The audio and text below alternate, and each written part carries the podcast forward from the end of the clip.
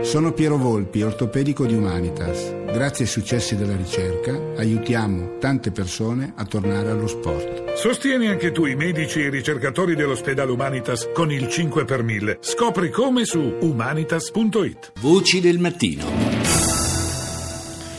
Comincia oggi la seconda tappa del viaggio del presidente Mattarella, del capo dello Stato in Africa, seconda tappa che è dedicata al Camerun. Ne parliamo con il nostro ospite che è Giampaolo Calchinovati, collaboratore dell'ISPI, l'Istituto di Studi di Politica Internazionale. Buongiorno professore. Buongiorno. Come mai innanzitutto eh, dopo l'Etiopia la scelta del Camerun eh, per la, questa seconda e ultima tappa della visita del Presidente in Africa? Indubbiamente l'Etiopia poteva essere un paese di prima scelta per l'importanza che ha avuto nella storia dell'Italia. Certo. Il Camerun è un po' fuori dai nostri normali itinerari Credo che la scelta sia stata determinata soprattutto dalla volontà di eh, stabilire un rapporto con un paese a cui si fa riferimento per una possibile eh, eh, svolta nei rapporti, specialmente in campo eh, di insegnamento universitario. Il Camerun è un paese anomalo per un particolare, è un, l'unico paese africano che ha due lingue europee come lingue ufficiali perché al suo interno coabitano due spezzoni di Stato, uno francofono e uno anglofono. Al momento della fine della prima guerra mondiale il Camerun era un possedimento tedesco e fu attribuito come mandato in parte una metà alla Gran Bretagna e una metà alla Francia. E questo ha fatto sì che, come spesso capita, la lingua della potenza coloniale, di tipo coloniale, eh, si sia imposta, si sia eh, fatta valere come lingua ufficiale. Una parte del Camerun inglese in effetti è stata successivamente annessa alla Nigeria e quindi la gran parte del paese è oggi un paese francofono ed è tutto dentro l'influenza eh, francese. Eh, ma questa duplice eh, valenza di due lingue fa sì che il Camerun sia un paese importante, interessante, promettente. L'idea stabilire con l'Africa, con le università africane, con eh, qualche struttura di formazione superiore africana una relazione speciale, ritorna qualche volta nella politica dell'Italia verso l'Africa e probabilmente questo è stato un buon momento per avviare questo rapporto con il, Camerun. E certamente questa eh, successione tra le, le, visite in Africa del Presidente del Consiglio Renzi, poi ora quella di Mattarella, eh, certificano un rinnovato interesse, una rinnovata attenzione del nostro Paese eh, per quel continente eh, che tra le altre cose è considerato anche un Ehm, diciamo un continente con delle importanti, interessanti prospettive di sviluppo economico per i prossimi decenni. Probabilmente al di là dei singoli paesi c'è una strategia di carattere generale, aumentare la presenza in Africa, aumentare i rapporti con i paesi africani, trovare una eh, relazione abbastanza variegata che possa dar eh, al nostro rapporto con i paesi africani e con l'Africa nel suo insieme una impostazione potrei dire quasi più moderna perché può sfruttare varie, varie dimensioni della politica così come oggi viene concepita. Eh, il Camerun però, gioca forza a ricordarlo, è uno dei paesi all'avanguardia, in primo fila in un certo senso nella eh, lotta contro il terrorismo, fa parte di un blocco che viene chiamato.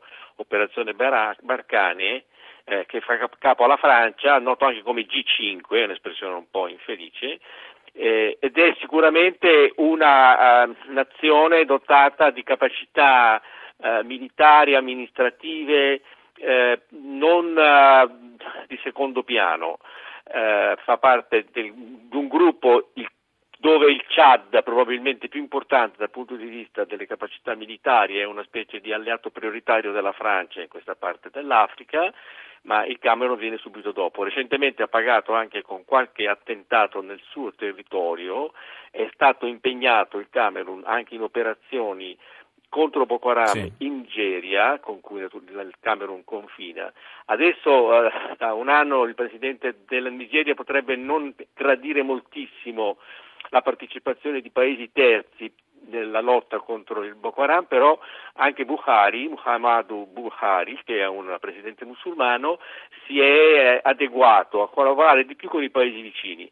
È una storia un po' strana perché la Nigeria tradizionalmente non ha rapporti buonissimi con la Francia e quindi con i paesi eh, alleati della Francia perché è praticamente dagli anni 60 che la Francia è sospettata di voler indebolire la Nigeria o addirittura favorirne il suo spezzettamento perché la Nigeria è un grande paese in termini proprio quantitativi, mentre le colonie, ex colonie francesi in questa parte dell'Africa sono piccoli paesi, così che il rapporto è un po' sperequato un rapporto tra la Nigeria e i paesi vicini.